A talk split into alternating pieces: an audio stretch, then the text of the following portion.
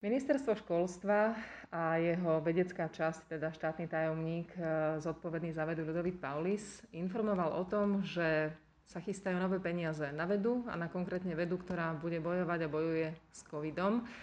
A koľko tých peňazí je a pre koho sú určené? Áno, tie peniaze sa nebudú chystať, oni už sú nachystané, pripravené. Je to 8,2 milióna rozdelené na dva kalendárne roky a vedci sa môžu o tieto peniaze uchádzať pro, projektami svojimi a už sa aj uchádzali. A záujem bol veľký, bolo tam vyše 100 projektov a z nich bolo vybraných 24 najlepších, ktoré si títo peniaze rozdelia. Sú to asi veľmi rozdielne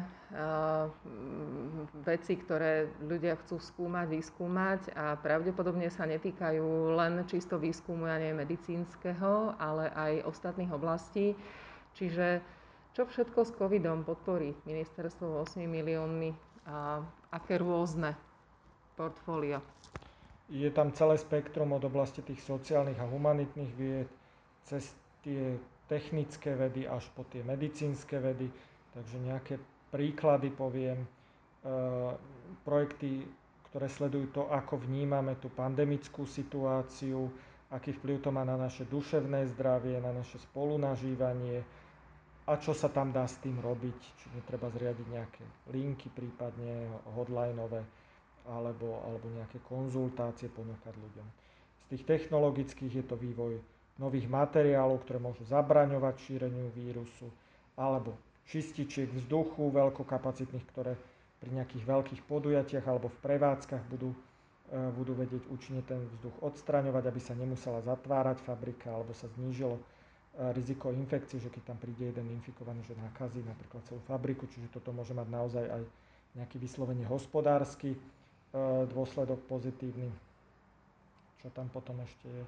E, nové možnosti testovania, aby sme rýchlejšie vedeli identifikovať tých chorých, aby sme rýchlejšie vedeli identifikovať ľudí, ktorí prenášajú vírus a takisto si aj nejak odsledovať, ako sa vírus šíri, to znamená, koľko ho je v odpadových vodách, alebo e, odsledovať, že koľko z nás už ten vírus naozaj aj prekonalo, možno aj bez toho, aby sme o tom, o tom vedeli.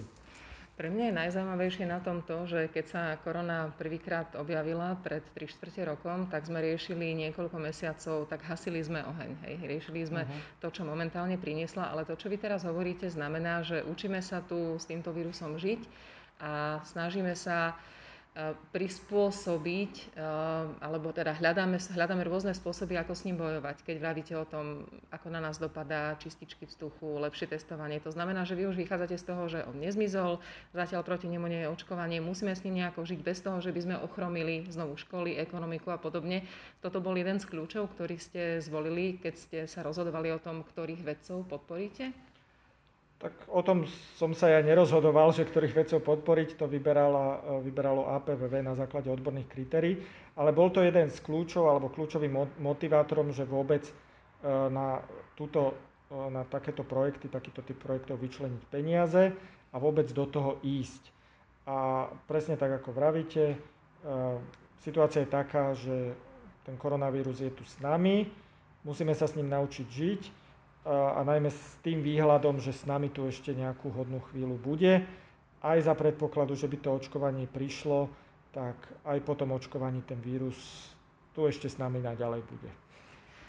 Tentokrát ste tie peniaze museli prideliť veľmi rýchlo, aj to posudzovanie bolo teda krátke a vy ste zvolili ešte takú zaujímavú vec, že do komisie boli prizvaní nielen e, takí tí klasickí odborníci, ale aj odborníci z mimovládok, ktorí sa dlhodobo zaoberajú výskumom. Prečo?